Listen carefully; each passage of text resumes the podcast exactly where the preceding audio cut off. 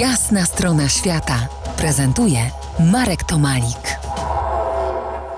Australia, moja miłość, że zacytuję tytuł mojej pierwszej książki o tym kraju kontynencie.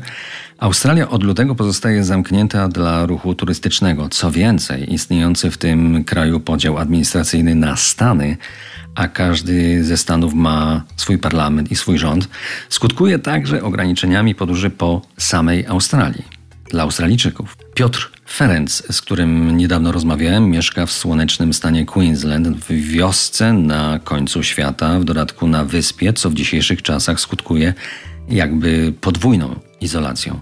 Pani premier o słowiańskim nazwisku Pałaszczuk nadal forsuje zamknięcie granic stanowych. Mowa o stanie Queensland. Największe restrykcje są dziś w stanie Victoria, którego stolicą jest Melbourne. Jego mieszkańcy są najdelikatniej mówiąc niemile widziani w innych częściach Australii. Jak znosi to ten pogodny australijski naród? Posłuchajmy, jak komentuje tę sytuację Piotr Ferenc. Rzeczywiście pani premier była bardzo atakowana za to, że nie pozwoliła ludziom z Nowej Południowej Walii czy z Wiktorii przyjechać na wakacje do Queensland. Te granice po wielu, wielu atakach zostały y, na chwilę otwarte, co spowodowało wzrost zachorowań i decyzja zapadła. Zamykamy z powrotem granice Queensland zarówno dla Wiktorii, gdzie Melbourne mamy olbrzymie ognisko koronawirusa, jak również dla Sydney. Wszyscy są mile widziani w Queensland, e, ale jak sytuacja zostanie opanowana. Tyle Piotr Ferenc, zawodowy żeglarz, mieszkający na stałe w australijskim stanie Queensland, specjalista od spraw migracji. Tutaj dwa słowa wyjaśnienia. Stan Queensland jest sześciokrotnie większy od powierzchni Polski, mieszka w nim 5 milionów ludzi. Z europejskiego punktu widzenia to trudne do wyobrażenia. Odległości między sąsiadującymi miastami są rzędu setek i tysięcy kilometrów.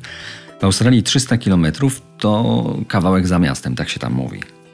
Niemniej turystyka w stanie Queensland nie zamarła, choć zamknięta jest dla gości spoza Australii, a nawet Australijczyków spoza tego stanu.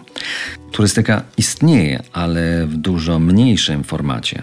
Queenslandczycy korzystają z dobrodziejstw tego, co mają, a mają aż połowę ze wszystkich parków narodowych Australii.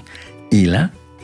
Aż 250. Dla porównania w całej Polsce są 23 parki narodowe. I oczywiście Queensland ma wielką rafę koralową, największą część tej największej rafy koralowej świata. To dużo. Niemniej w wielu miejscach restrykcje wymusiły posiadanie specjalnych pozwoleń na wjazd, czy wejście do niektórych parków narodowych, czy rezerwatów przyrody tamże. Tak wygląda tam dzisiaj turystyka, tak wygląda dziś świat. Takim jak ja pozostały nadzieja, że za jakiś czas to się zmieni. Zapraszam na wspomnienia ze swoich wędrówek po australijskim stanie Queensland za kilkanaście minut dzielonych muzyką RMF Classic.